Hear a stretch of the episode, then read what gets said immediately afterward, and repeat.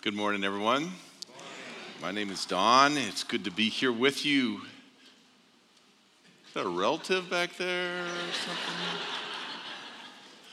I kind of, I'd like DeAndre just to kind of come up here and just do riffs all day. I could just sit there and listen and sing along. Isn't that great? I, here's what, here's what would be fun him and Greg trying to stump one another because Greg just keeps on with him on all that, and it's like, wow, songs I haven't heard for years. Shows you how old Greg is, but not DeAndre. We're uh, looking at the letters of Paul, love letters, to some of the churches that he was involved in as pastor and planter. Today we're looking at the book of Ephesians, which is a pretty special book. Ephesians is mentioned like five times throughout the New Testament. The book of Acts is when it all gets started. Um, in the book of 1st and 2nd Timothy, it's written to um, Timothy, who was a pastor in Ephesus. Of course, there's the Ephesian book. And then Jesus speaks to the Ephesian church in Revelation, the second chapter, when he's listing out the seven churches of Asia Minor. So it, it's one of those churches that's very prominent in the New Testament. And some scholars say they think that that was probably Paul's favorite church that he, uh, that he pastored. And, and, there's a lot of love that, that is there. But um, it's interesting to me as you look at their history because they had a great start. I mean, that church, unbelievable ministry. Starts out with a small group of people in the book of Acts. Paul is speaking and he goes into the synagogues and he, and he preaches and teaches in there and he talks about all the the promises and all the prophecies in the Old Testament basically being fulfilled in Jesus.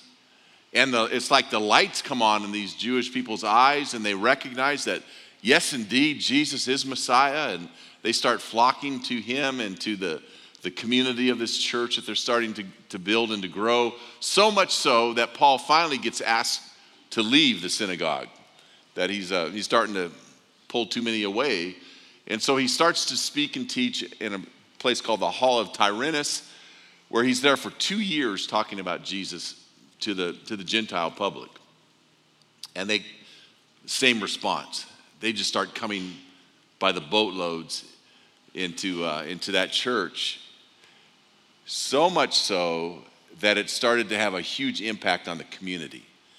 And in that community, they worshiped false gods. They had this goddess Diana or Artemis who is a fertility goddess. Um, they made little statues of her and they sold statues not only of her but of other idols. And before long, there were so many people becoming Christians, coming to Christ, that their business started to suffer. People started to burn the idols, no longer buy the idols, and, and the, the merchants got upset with Paul. And before long, there was a riot in the town because of his ministry. And you talk about, you talk about a huge ministry. And then he left out not long after that, and Timothy came along, and then Timothy was there for a long time, and then the Apostle John had some connection with the Ephesian church.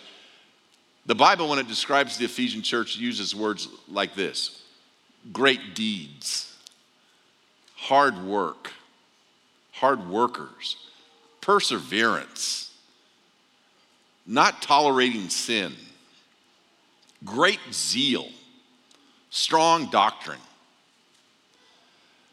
enduring hardships, not growing weary no matter what kind of persecution might come. And you could add on to it a huge community impact, so much so that the, the economy of Ephesus was, was impacted and changed.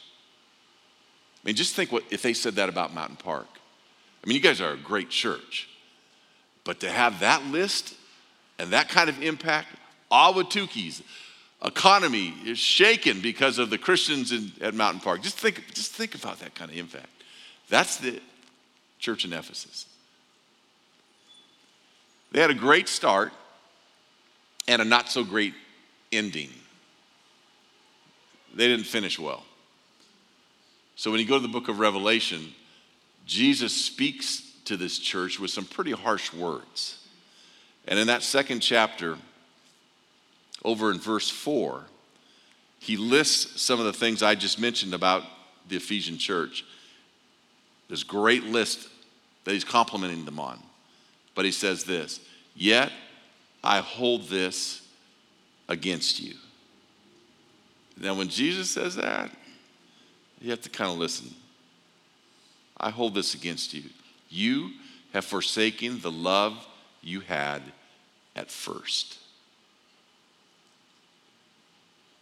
Remember the height from which you have fallen. Repent and do the things you did at first. And if you do not repent, I'll come and remove the lampstand from its place. You have forsaken the love you had at first. Some of the old versions say, You have forsaken your first love, which that's often interpreted, you, have lost your passion, you've lost your love for Christ, you lost, you've lost this adoration you had for Jesus. And indeed, that's encapsulated in that, in that rebuke that Jesus is giving them. But it's, it's more than that, it's also extending on, on, the, on their acts, on what they do. When you've lost your first love, you, you lost the love you had, you lost the agape you had at first. The agape love that you experienced from Jesus, you lost it. The agape love, which is unconditional, sacrificial, giving everything for you, that made all the difference in the world. And then that you started to live in the midst of your church, and the community not only receiving that agape love, but with unconditional favor and joy and sacrifice. You, you touch the people in that community in a way that, that only Jesus' love can do so. And here you're doing church so good. Check mark on so many things good works, good deeds, hard workers, great programs, wonderful ministries, stick to itiveness, keeping at it, holding up the doctrine, adorning the doctrine, keeping sinful people out of the, the leadership of the place and the influence. You're, you're doing everything a church should do. But you're losing agape love. Jesus is saying, I don't just need a church to be a church. I don't need another organization that just does church better than the church up the street or down the road. I need a church that is so filled up with agape love that they've experienced that it just runs out everywhere.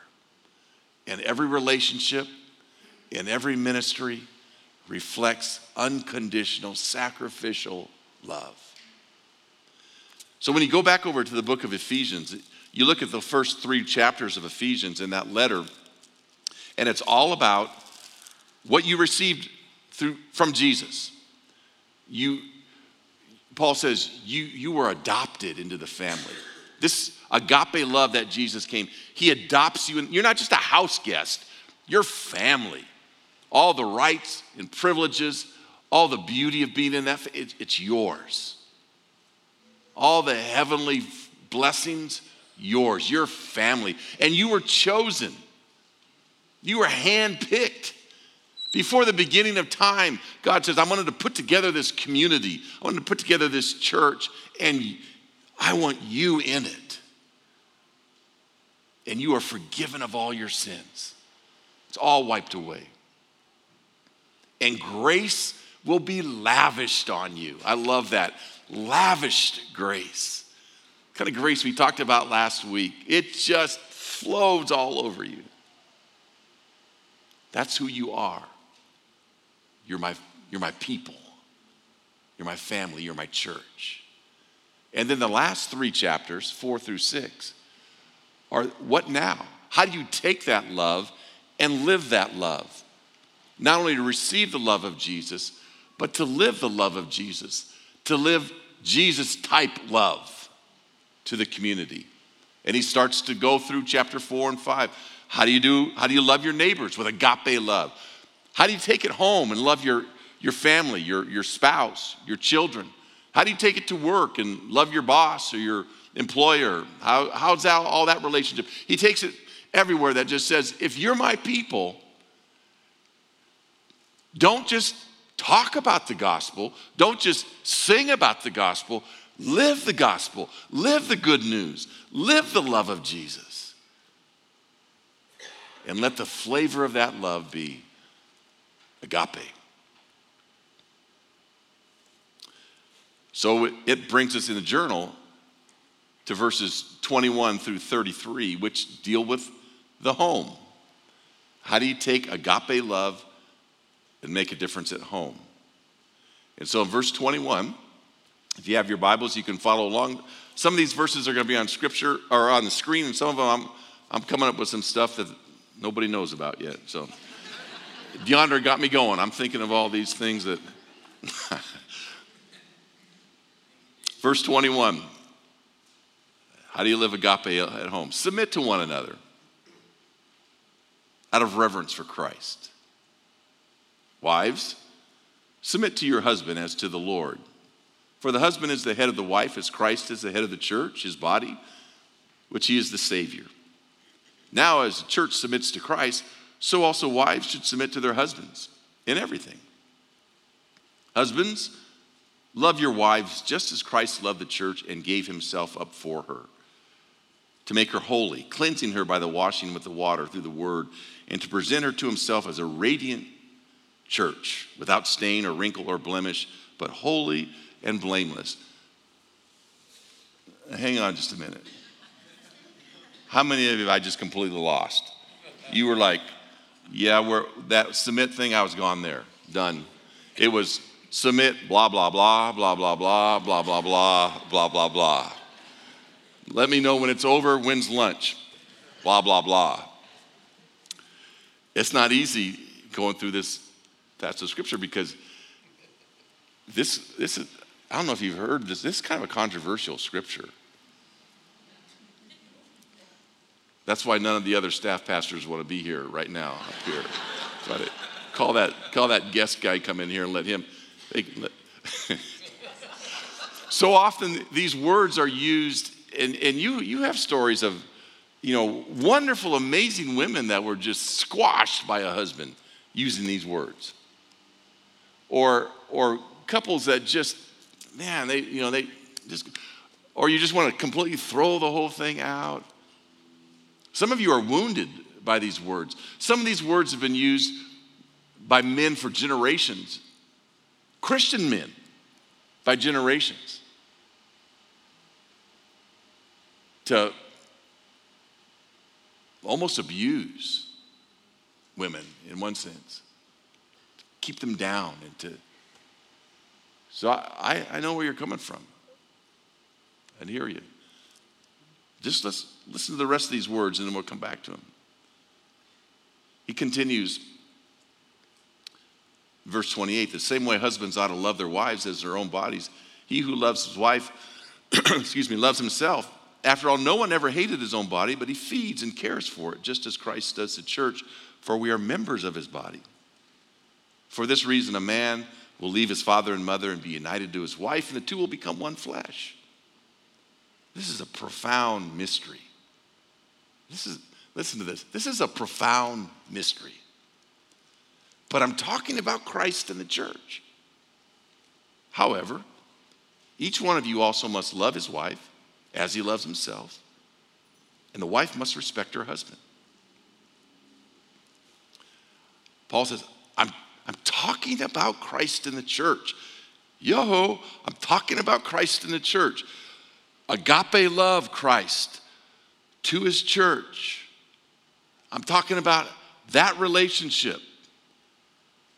But that relationship speaks to us in our homes, husbands and wives. It's a mystery, not like I can never understand it. It's a mystery like, oh, that's what he's talking about. Oh, there's something for us.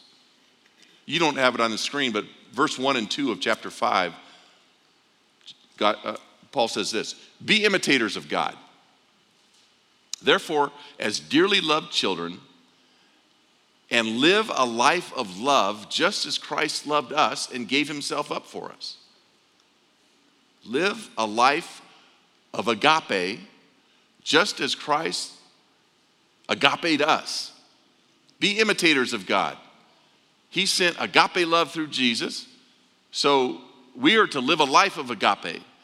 He, agape, loved us. He gave himself up for us. It's a fragrant offering and a sacrifice to God. God the Father goes, I love that. I love agape love. That's my heart. That's my son. That's my church. Ah, oh, that's what. I, that's the way I created it to be when that happens. Ah, oh. That love is more than a feeling. That love, when when when Jesus says in Revelation two, you've lost that love. It's more than you've lost that loving feeling. He doesn't say, start feeling again and then, you know, do what you feel, and if it feels right, do again what you used to do when you were doing it right, when you were, when you were going through these words and you were living it. Love is not just a feeling. I like this definition. Love is a commitment to act for the well being of another person. Love is the commitment to act for the well being of another person. God so loved the world that he committed himself to act for the well being of that world, and he sent Jesus, his son. Jesus so loved us that he committed himself to act for the well being of each and every one of us, going to the cross that we might be adopted into the family, that we might be chosen into the family and experience all his heavenly blessings, that we might be completely forgiven, that his grace might lavishly fall on us. Paul says, I ask you, as his church who has received this, to commit yourselves to act for the well being of others. In doing so, agape love lives in your midst. So in verse 21, when we go back to there, he says, Submit to one another out of reverence for Christ. He doesn't use the word love, he uses the word submit, which is kind of interesting. Now, how many of you, when you hear that word, just have all positive, good feelings about it? Doesn't it just make you just want to go, oh, tell me more? Tell me more, tell me more. How do you? No, submit has this negative connotation in our language and in our culture. Submit, submission, we think of being passive, we think of being weak, somebody dominating us, over, overpowering us, robbing us of our dignity, robbing us of our freedom. It's got, it's got negative connotations to us. But Paul is saying, hang on just a minute. I'm going to put it in the context of love. That if you took love as a coin, on one side of, of that coin is commitment to the well being, for the well being of others. It's being committed. You want the well being, you want, you want others to do well, to be well. Flip that coin over, and it's submission. How do you, how do you act out on your desire and your commitment that others have, do well? flip that coin over, it, it's submission. Submission in the Greek means to put under. I put under my desires. I put under my preferences. I put under my, um, my initiatives. I put under, under everything I want that I might elevate someone else, that I might lift someone else up. Jesus said, if you want to be great in this world, you, you, you become servant. You go to the end of the line. If you if you want to recognize this, that the first become last, the last become first. Jesus would say, I, I did not come to be served. I came to serve. I, I put myself under to elevate others. I, I paid the price of sin. I paid the price, Jesus would say, of your sin because he was sinless. I paid that price so that you might receive my righteousness. And out of the judgment of God, he looks at you and sees righteousness because I'm elevating you to the place. Committed to you, covenanted to you for your well being, both now and forever. I, I lift you. It's, it's the same coin, you just flip it. The, the idea is mutual submission. It's, it's not just submitting one another. When you look at this verse of scripture, it's the umbrella. Submit to one another. Who, who's he talking to? All of us. That means you and me. Submit to one another. All of us submit to one another. In fact, then well, how, do, how do we do that? Husbands, all the only verse that most husbands ever memorize in the Bible is this Wives, submit to your husbands. Don't know where that's at, but most of you got that in your repertoire somewhere. It says that somewhere. I heard the preacher say that. you know what it says in Greek? Literally, you could, if you, I'm not telling you to do, but you could, you could scratch out submit right there. Wives, to your husbands as to the Lord. So here's what submit to one another out of reverence for Christ. Wives, to your husbands as to the Lord. What are you saying, y'all submit. Y'all submit. We all submit. That's part of being part of his family. Y'all submit. Not because that person deserves it, not because that person's so good, not because you're so spiritual, but out of reverence to Jesus. Because that's what Jesus did. Out of reverence to Jesus, y'all submit. Now, wives, how does that affect you in your marriage? Wives, as to your husbands as you do to the Lord. As you submit to the Lord, submit to your husbands. Husbands, verse 25, love your wives, just as Christ loved the church and gave himself up for her, submitted himself up for her, if you will. Submit to your husband. Does that mean wives don't have to love your husband? No. It's just the same same coin, flip it over. Submit and love your husband. Husbands, love your wives. That means you don't have to submit to your wives? No, it's the same coin. You just flip it over, you submit. Now, in the Roman culture, they, they had a, a very patriarchal, hierarchical culture. So when you go to the Roman culture, the, the, the culture that these first readers were hearing, you had at the top of the food chain, if you will, the emperor, Caesar. He was the top dog.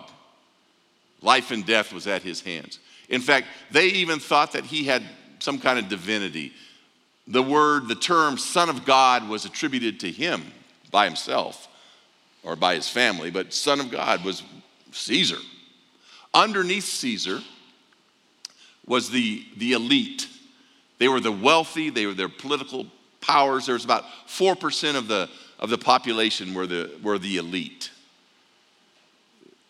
They were usually, they usually had a, a male patriarchal figure in that, but, but that family, that whole family had power and had prestige. Underneath them was the rest of the populace, 96% of the populace, which was divided into households.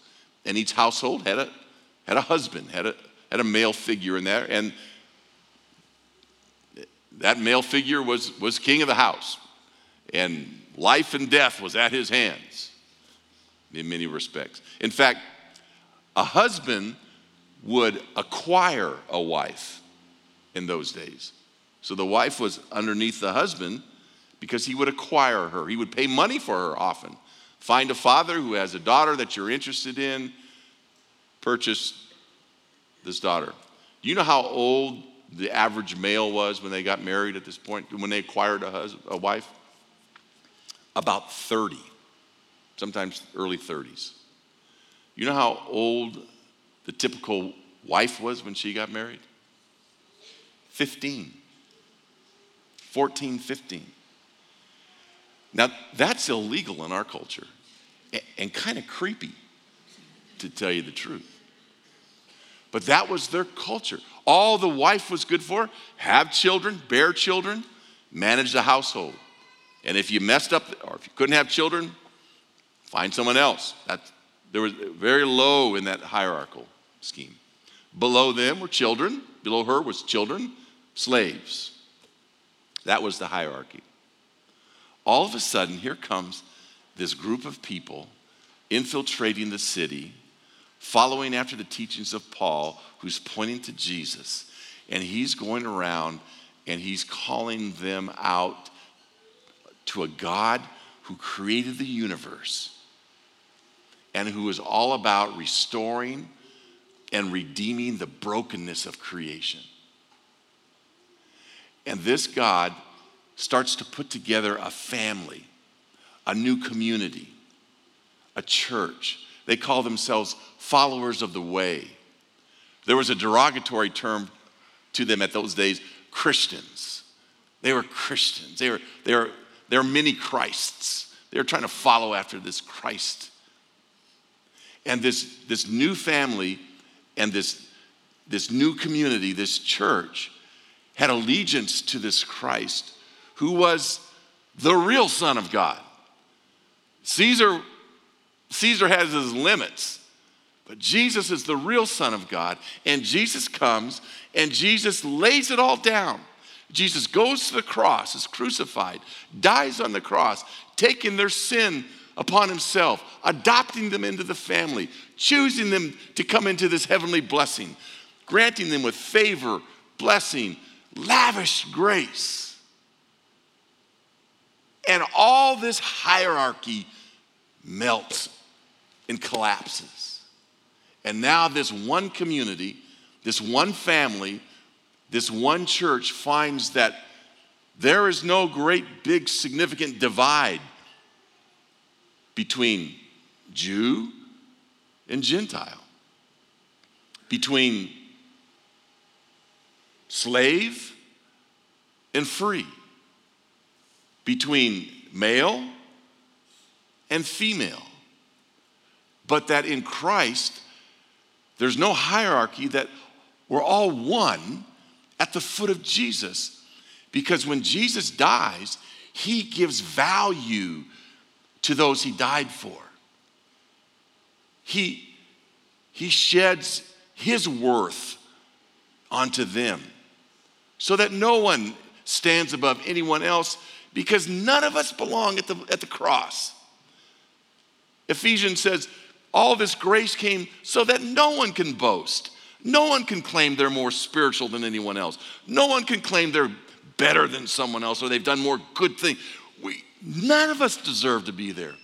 And we're all equal, just raising our hands up and receiving what Jesus lavishes on us. And we find out we're together. We're a new community. We're a new family. What will be the mark of such a family? What will be the mark of such a new community or a church? Agape love. Love like Jesus.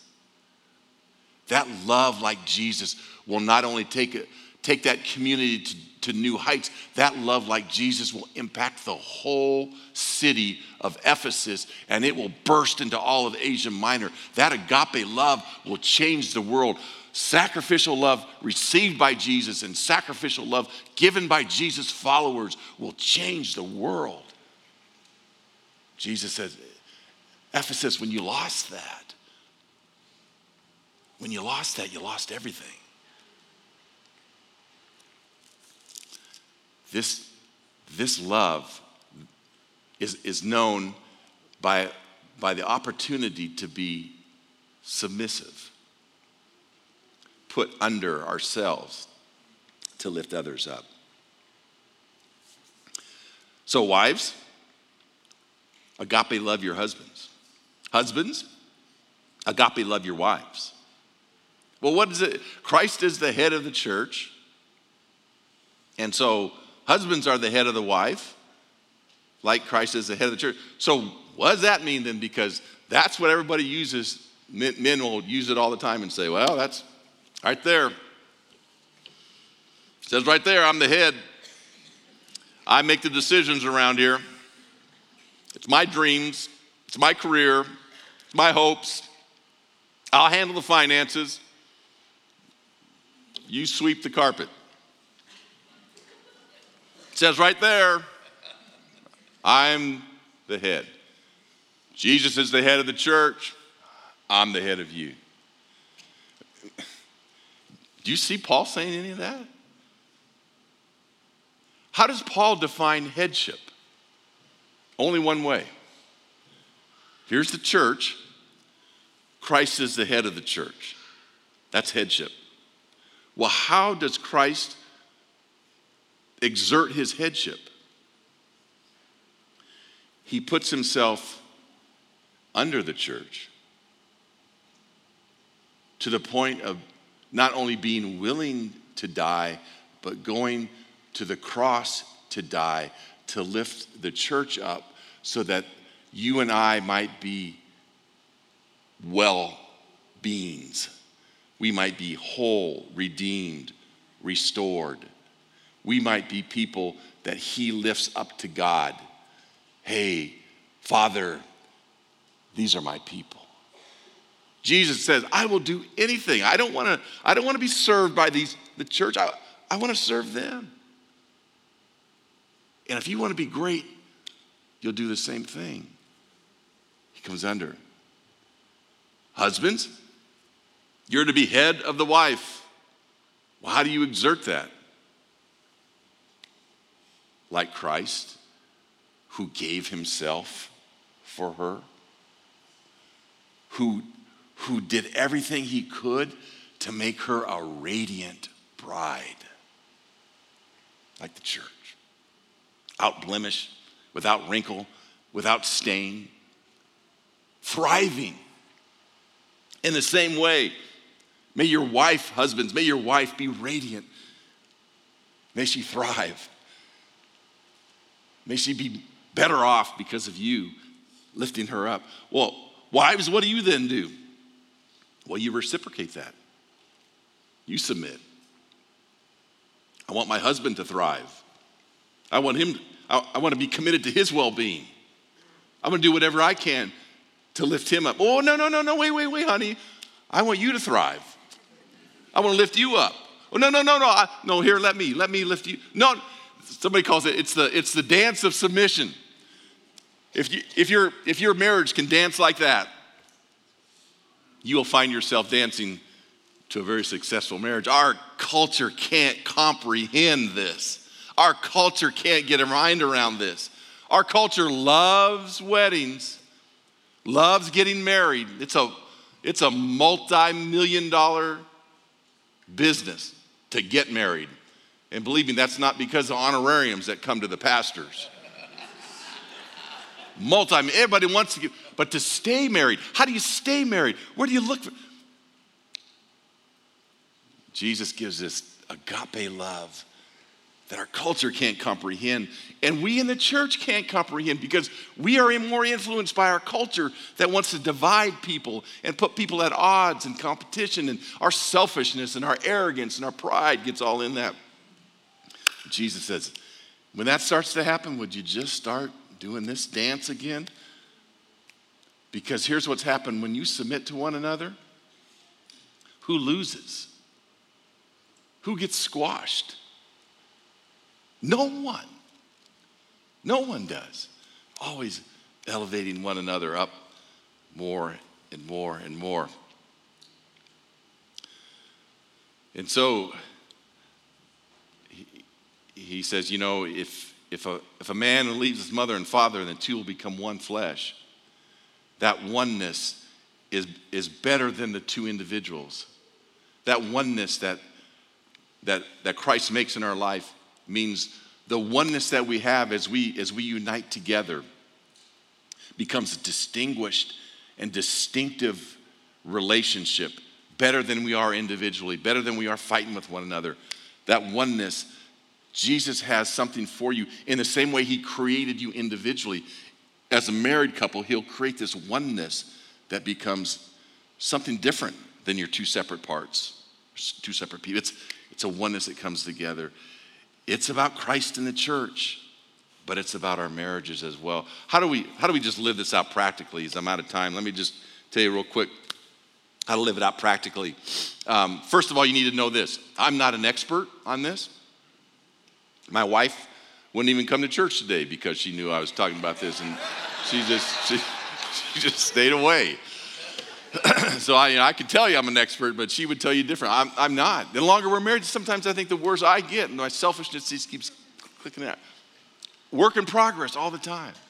But whenever we're starting to go like this, I find if we'll stop a little bit because we're both followers of Jesus, and I start to lift her up and she starts to try to lift me up, it's not just as easy as it sounds, but it, it makes a difference because I know we have conflict because of our selfishness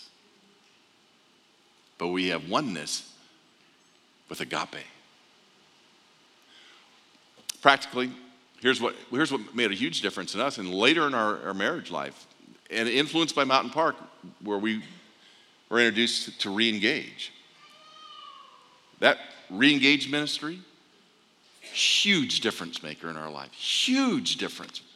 Where you spend the first several weeks just talking about the agape love of Jesus and how, how I receive Jesus' love. Can I give Jesus' love? How I receive forgiveness, can I forgive my mate? How I receive grace, can I treat her with grace? How I receive and enjoy the, the serving and the humility of Jesus, can, can she do that and I do that back and forth? Unbelievable. If you've not done, here's what I think every married couple in Mountain Park should go through re-engage. Everyone. Monday nights, what is it, 6:30? You can come here. If you're premarital, you can, you can, there's stuff for you. If it's already started, you can jump in and they have open groups that will hold and deal with you until it's ready to do the re-engage and they have reinforce which goes after that don't wait till your until your marriage is in a ditch if it's a good marriage keep working on it because agape doesn't come easy even the ephesians lost agape keep working on it keep working on it if you're if you're if you're at a loggerhead in your in your marriage. There's nothing better. You can get a lot of different helps and a lot of different books and a lot of different counseling. Let me just point you to the agape love of Jesus. And you have the greatest resource here at church. Jump in on that. Today you might be here and you just need prayer. Maybe as a couple, maybe you want to just lift up your your spouse. We have a prayer team that's going to be out here as the worship team comes to sing one last song. Feel free to come pray. I'd be glad to pray with you as well. There's nothing, there's nothing that can be affected anymore by agape love than, than your marriage.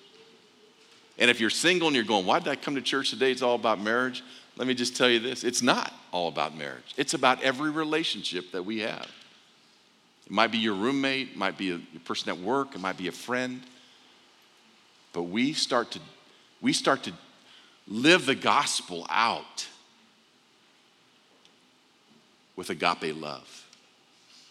And nothing says uh, Jesus loves you, died for you, gave his heart for you, like us who call his name out, living that life of a servant and of Christ likeness in agape. So do the submission dance. Heavenly Father, we recognize that today you, uh, you teach us hard truths. But more than that, you show us through the, your love to us. So make us conduits to flow through us. In Jesus' name, amen.